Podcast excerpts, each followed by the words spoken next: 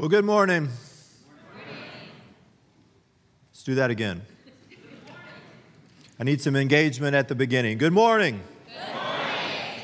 Well, hello, my name is Rod, and I normally don't stand here. Normally, I'm back hiding behind one of those instruments, but Sid asked me to quit coming out of my hiding and get out here, and he asked me to come give a talk to you today.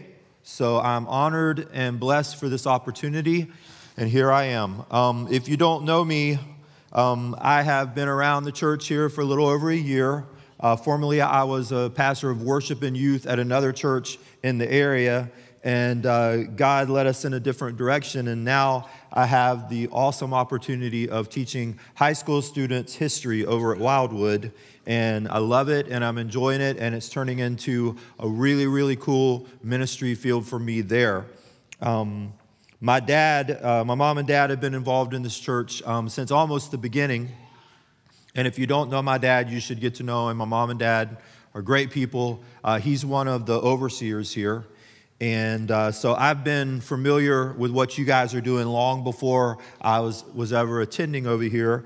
Uh, in my past life, when I needed a pastor, I needed somebody to talk to for some counsel, for some prayer, for for some support. I'd call up Sid, we'd get together, we'd sometimes talk on the phone, sometimes we'd grab a meal, and, uh, and he would really um, pastor me, which I needed. And so I've had a, a, deep fondness for you guys and for this church long before my family actually started attending here.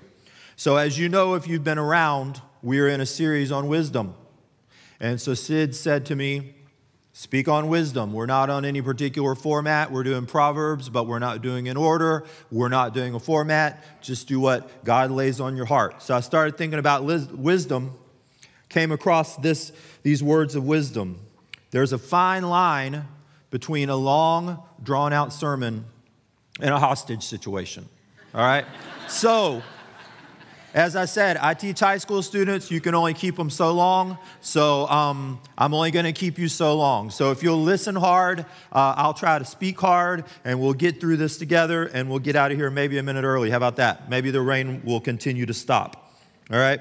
So uh, when Sid asked me to speak on wisdom, the first thing I did is I thought about what was a situation in my life that required wisdom. And I thought about it and I thought about it, and one particular situation kept coming to me, and it was one that I didn't want to come to me. And it was a story that I didn't want to have to spend time thinking about, but I felt like it was a story that I needed to share with you today. All right? Sorry, Hucks, the timing of this story is awful, but, um, but I felt like it was the one that I was supposed to share with you. But as I said, um, I was a youth pastor at another church in the area and every year we would take our students to a camp in um, Tennessee, in Cleveland, Tennessee. And uh, it's up near the Smoky Mountains and it's near the Ocoee River. And for years and years and years, um, really all of my adult life, I've been going to the Ocoee River doing whitewater rafting. And I love it. It's so much fun. I love to be in nature. I love to be out there. And so we hire a professional um, group of guides and they take us down the river. I've done it so many times, and we've always had a great time. So every year before the camp would start, we'd go up a day early, and as a youth group, we would go down this river. And like I said, it was just so much fun, so many positive experiences until this year, until this particular year. When you're a youth pastor, as Hux knows, he just asked for prayer. The very first job you have is to keep your kids safe beyond everything else. That's your first job. And like I said, we had done this trip over and over and over. And unfortunately, this particular year, you're not going to believe what I'm getting ready to say. A particular girl who I loved, who I'd had a chance to uh, lead to Christ and baptism earlier that year, she got caught on a rock under the current and she drowned. And it was the details of it are more horrific than I want to share or have time to share today. But it was the worst possible thing you can imagine. Even in the last couple, three weeks, as it's come back up in my mind, it's been hard. And I've had to relive things. And I don't know if you ever get over something like that. But um, terrible situation. our group obviously was so beyond um, th- themselves that uh, the group, we decided as a group for them to go back, come back to Leesburg, come home. And uh, my wife and the other leaders were amazing. Uh, God just blessed us with them as they shepherded our kids, our group, through this terrible tragedy. I stayed with the young lady. Um, she was airlifted to a hospital in Chattanooga called Erlanger. There's a picture that's going to come up. And I stayed with her, and she was on life support, but there was nothing they were going to be able to do for her. So, um, as you know, a lot of times as youth group, youth group grows, uh, kids will come in and there'll be kids who are connected to the church. Maybe their parents come, they're connected, and then a lot of times those uh, students will invite other students to come. And so then you end up getting a lot of students who are not particularly connected to the church. And this girl was one of those students. She was invited by a friend. She started coming. She got connected. Again, I had the awesome experience of baptizing her. Well, as a result, I'd never met her mom. So, the most frightened I've ever been in my life was waiting on her to come and me meeting her for the first time to talk about her taking her daughter off of life support. Telling you, I've never been so scared of anything. How is she going to respond? I didn't know what her faith background was. I didn't know how she was going to react. I didn't know what was going to happen. That's when you need wisdom. Because what was she going to need? She probably was not going to need a sermon at that point, right? She was probably going to need me to love her in the very best possible way, but I didn't know what that way was going to be. So when life brings you circumstances that you don't expect, you have to draw on your past experience. You have to draw from a well that hopefully you've been filling up with your personal spiritual disciplines, your time walking with the Lord, your time walking with other people. We're going to talk about that a lot today. So, horrible story, but the one small bit of good news is the woman really accepted my ministry. And we met and we hugged and we cried and we spent a lot of time hugging and holding hands and crying. And um, we took her off life support. We prayed around the bed. Uh, I was able to do um, the celebration of life a couple of weeks later, but um, it's just something I don't wish anybody to have to go through. But see, that's what happens with life. Sometimes things come our way that we don't expect. Life throws us curveballs. And when it happens, we have to draw from a well. We have to draw from a well of wisdom. And so today I want to talk to you about wisdom. And I'm going to kind of come from a 30,000 foot level. Okay, we're going to kind of go through, uh, we're going to be looking at how, as Christians, do we apply Scripture in a wise way to our lives? Okay, so we're going to sit up at about 30,000 feet and we're going to go through Scripture and hit some different things. And I hope at the end, I'm going to give you one practical thing that you can take home with you and you can apply to your life. All right, so um, on to happier things. All right, early in June, my family had an opportunity to take a trip out to see our oldest son who works for Amazon in Seattle. None of us have been to the Pacific Northwest. So we're flying out across the Canadian Rockies, and my wife takes this picture out of the window. And let me tell you, the view of those mountains from above was absolutely breathtaking. You could see the folds in the earth where the mountains were created, and you could see the green uh, trees below with the white capped, snow capped mountains at the top. We had an incredible view. Then we got in, rented a van, got together, and we went out and we got to explore that part of the, the country. And when you drive through the mountains and up the coastlines and up into the mountains, you get a different perspective. So we had one particular day, we drove out to Mount Rainier. It was cloudy, a lot like today. And we drove and we drove and drove, could not see Mount Rainier until we got up the mountain to a certain point. We broke the clouds and everything was bright. and Mount Rainier was covered with snow. That's my family. We had a great time together out there. So, here's one of the things I want you to hear today both things are important. All right? The details, the detailed view is important. And also, the bigger picture view is important. We get two different perspectives, and we can apply different things to our lives from taking the time to see it both ways. All right? So, today we're going to be big picture. My working definition of wisdom today is knowing the truth and then knowing how and when to apply it. All right? You guys have probably heard this before. The truth is, tomato is a fruit, right? Wisdom says don't put it in a fruit salad, all right? Wisdom is knowing the truth and then knowing how to properly apply it, okay? When I met this young lady's mom, she didn't need a sermon. I could have given her truth, but it wasn't appropriate at that moment.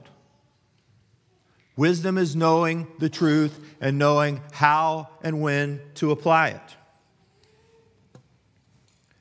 The Supreme Court of the United States, they have the job of looking at our Constitution and figuring out how to apply that truth to the world that we live in. They can have the job, I don't want it. It's difficult. But it relies on knowledge and wisdom for them to do their job well. They need both. Now, I grew up around here locally in a church not far from here, and the church was great. The people were great. My parents were great, had an awesome upbringing. And this is all my fault, not the churches. I don't want to blame this on anybody but Rod.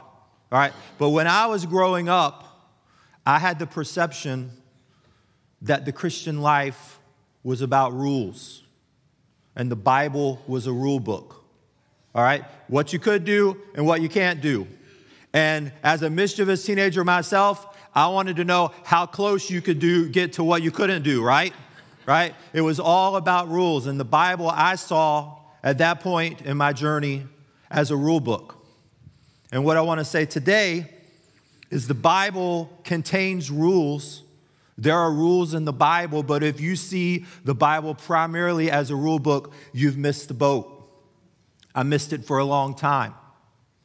All right? The Bible is not primarily a rule book. Are there rules that we should follow? Absolutely. And we're going to talk about that. But we make a mistake if we see the life of faith and the Bible as a rule book. Now, if you see it as a rule book, you're going to find yourself with problems from time to time if you really study Scripture. And I want to take us to a verse in Proverbs that I had overlooked, actually, two verses in Proverbs 26. All right, they're sitting there minding their own business, and all of a sudden, you look at these and you're like, wait a second, Houston, we have a problem. All right, Proverbs 26, 4 and 5 says, First, do not Answer fools according to their folly, or you will be a fool yourself. Then it turns around and says, Oh, wait, stop, time out. Answer fools according to their folly, or they will be wise in their own eyes. Wait a second, God. Wait a second, Bible. We've got a mistake. If we're reading it literally and trying to keep the rules literally, what do you do? Do you answer the fool or do you not answer the fool? If it's a rule book, Primarily, you have a problem. How are you going to keep that rule? What's the wise thing to do? Oh, wisdom. You guys already know where I'm going with this. All right? Y'all are smart. Wisdom says, and God's trying to tell us that there is a time when you don't speak to the fool, and there's a time when you do. How do you know the difference? Wisdom. Wisdom. So the Bible is not wrong. The Bible didn't make a mistake. The writer of that proverb did not mess up. God's not trying to trip us up with scripture that seems like it's contradicting itself. I love um, a theologian, he's an Englishman uh, named N.T. Wright. And he says, God has given us the Bible he wants us to have. I love that. What we need to know in our faith and in our life, God's given us that. So when we see something that trips us up, we need to stop and slow down and see why it's there or see how we are looking at it. Maybe we have the wrong perspective. Okay? So the situation is important, not just the words of the Bible. Although the words of the Bible are always true, we have to apply those words in the right way at the right time. And that's what wisdom is understanding the truth and knowing how and when to apply it. To put it in Christian terms, wisdom is what forms us to be more like Jesus, who, as the Apostle Paul put it, became for us wisdom from God. All right? Um, wisdom is about the lifelong process of being formed into mature disciples who wander well along the unscripted pilgrimage of faith and tuned to the all surrounding thick presence of the Spirit of God in us and in the creation around us. So we have to get beyond the rules. Does that mean we don't keep rules? No, no, no, no, no, no. All right? Don't go out of here and say, Padgett is an anarchist. He doesn't believe in rules. That's not what I'm saying. Teenagers, it's not what I'm saying. All right? By the way, don't get try, don't try to get close to where the rules tell you not to go. It leads to trouble. Believe me, I've been there. All right? You know what wisdom is also? Another definition? Learning from someone else's mistakes. All right? Learn from mine. Listen. Seek after God. Seek after God's best. Seek after His truth. Okay? So we do have rules, but the rules are informed by something. And we're going to get to that in just a minute. All right. So, as I said to you, I'm a high school teacher. High school students do not like pop quizzes. Therefore, I don't give pop quizzes. They know what's coming. What? Oh, we had one.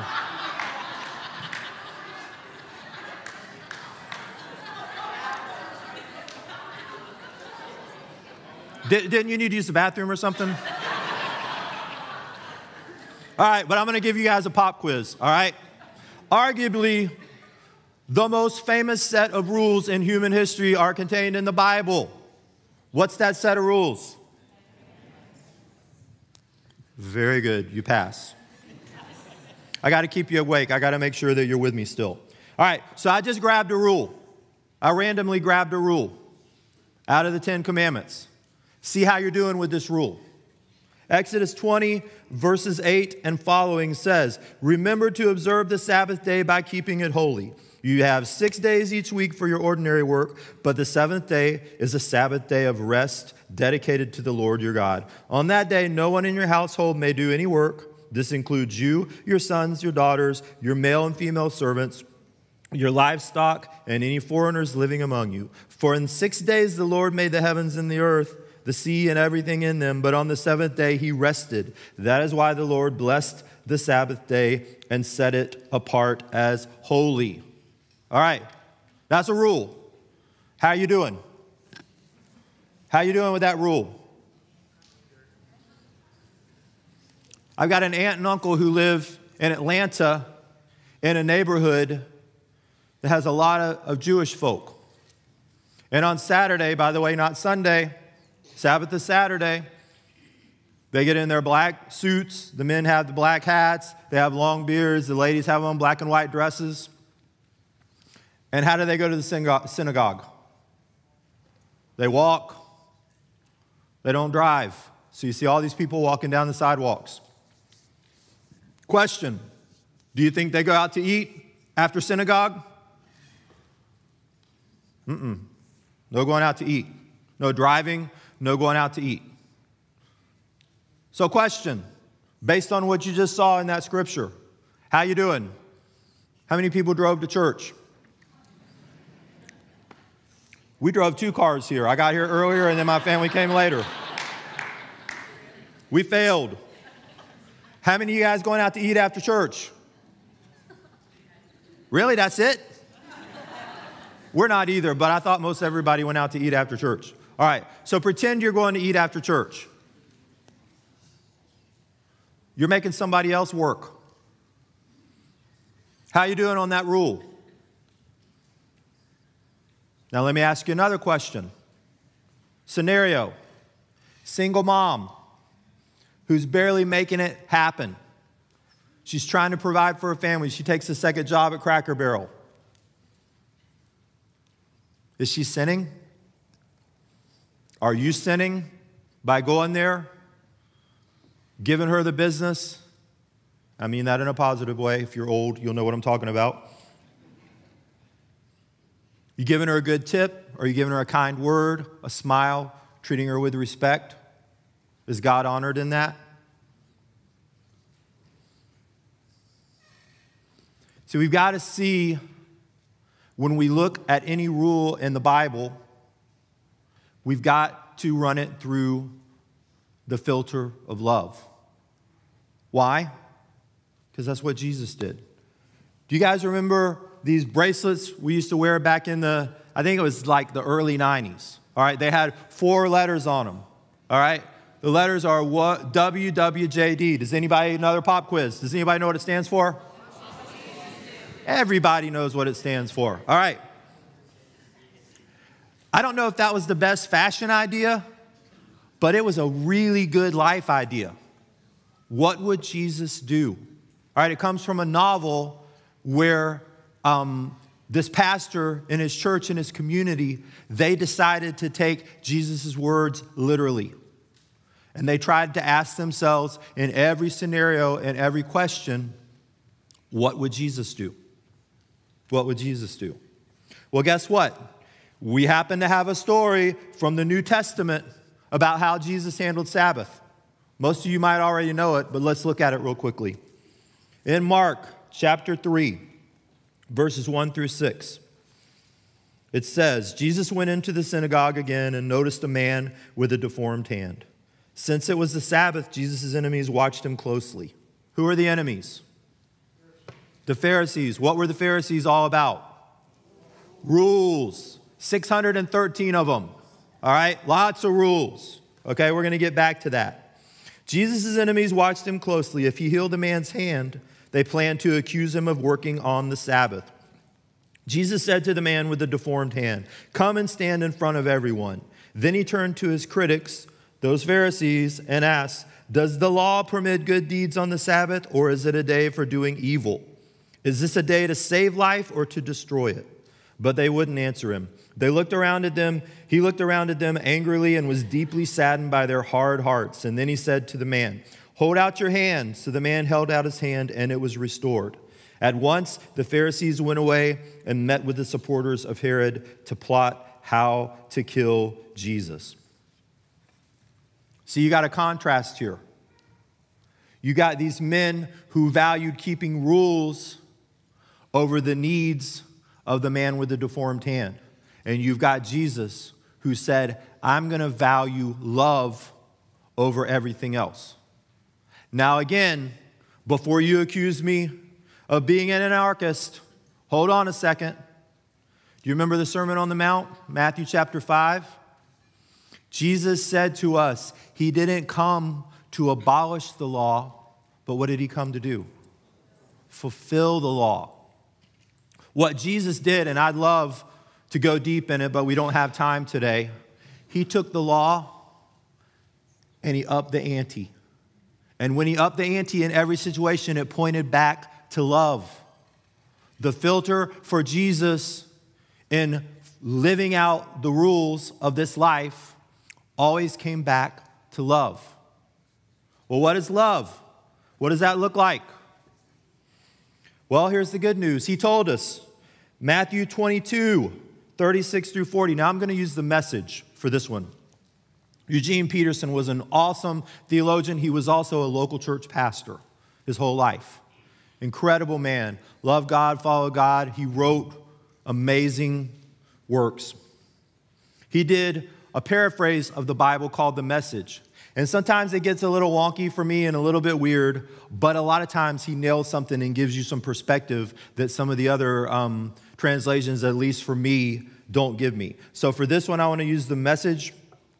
Matthew 23, 22, 36 through 40 says, When the Pharisees heard how he had bested the Sadducees, that's another group of rule followers, they gathered their forces for an assault.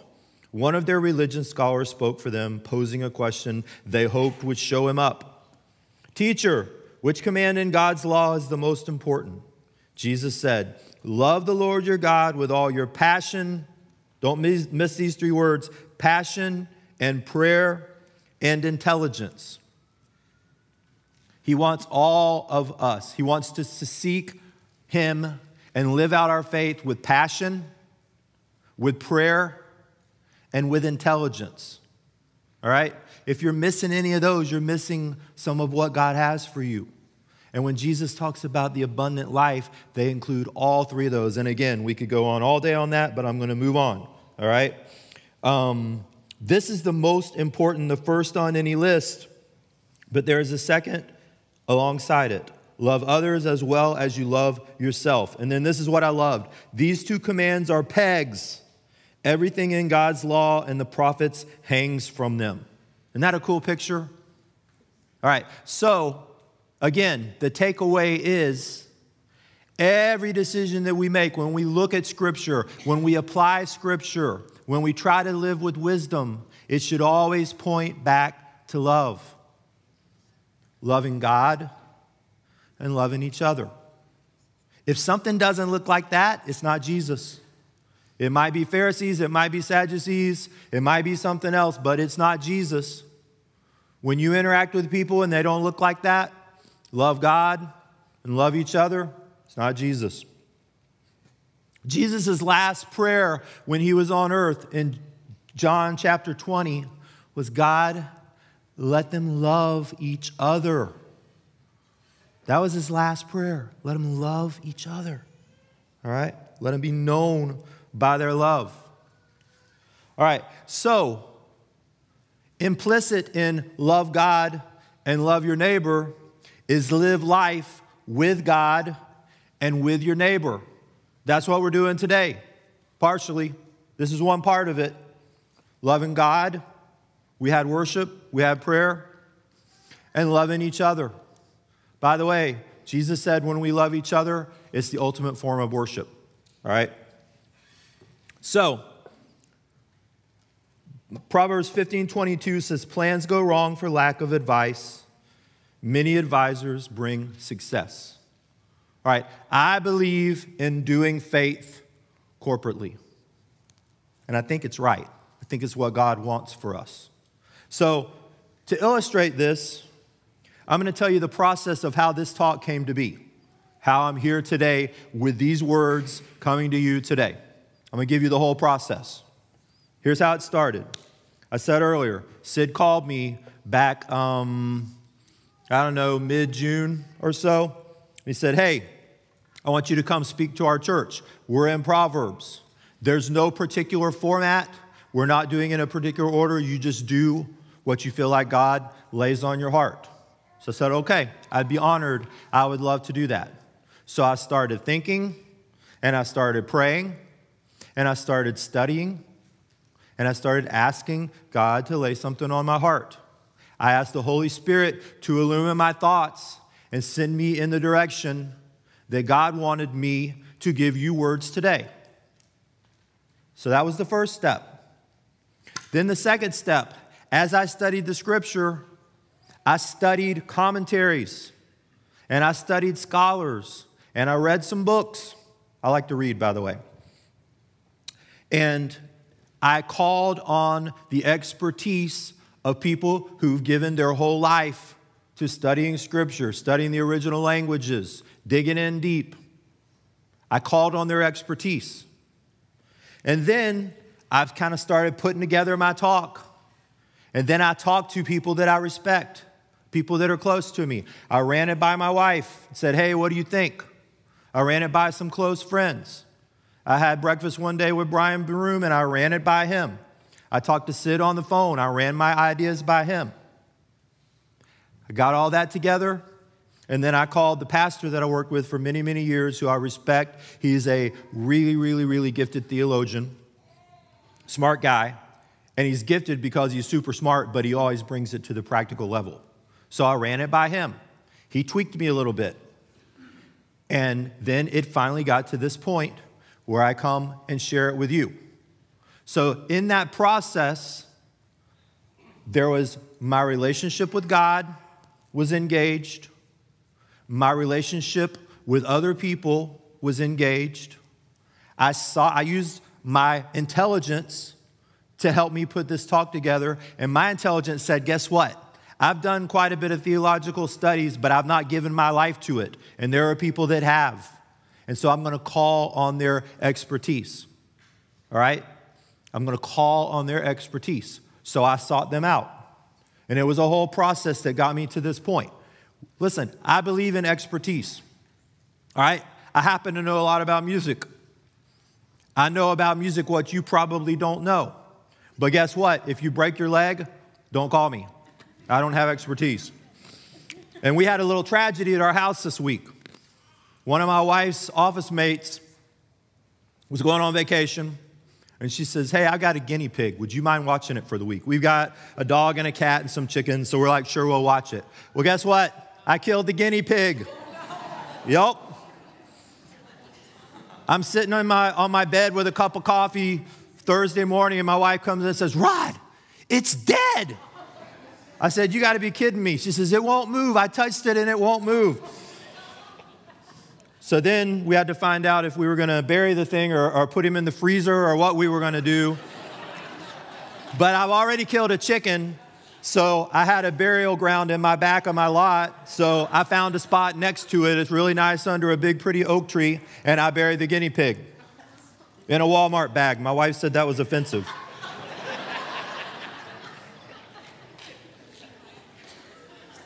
But see, we rely on the wisdom of people who have spent time learning particular things. Okay? It's why we need each other. There's doctors in here, there's teachers in here, there's pastors in here. Probably somebody in here that could fix my car. I'm terrible at fixing cars. All right? We rely on the wisdom of each other love God and love people. Go to Scripture in your personal time. Have a personal relationship with God. God wants that. God loves you. Jamie talked about that earlier. It was great. God loves you. He wants a personal relationship with you, but don't leave it there. Do it together. We do it together as a family. Love God, love people. See, I need you, and you might not know this, but you probably need me in some way or another. All right? We need each other. And that's God's picture for us applying Scripture, understanding Scripture, applying it, living it out to our lives. Listen, Scripture's difficult. It's difficult. The more I know, the more I don't know. All right? So I try to rely on the wisdom of so many people from so many different perspectives. We need different perspectives. And with that, I feel like is my best chance to try to follow Jesus and act and look like him. Y'all pray with me? God, thank you so much for this opportunity today. God, I pray that um, the people in this room could walk out of here with the very simple concept of understanding Scripture and understanding our walk of faith with you by spending time with you, by allowing your Holy Spirit to speak to us personally, and then by working that out together in community. And God, when we apply these principles, when we apply these rules, help them all to run through the filter of love. God, I pray your blessing as we go. I pray, especially pray for this uh, group of students that's getting ready to go to camp. I pray your blessings on everything that they do, that students would get to know who you really are, who you really are, how much you love them, and the plan that you have for their life. And God, again, I'm just so grateful and thank you for this opportunity. We pray it all in your good and loving name. Amen. Thank you, guys.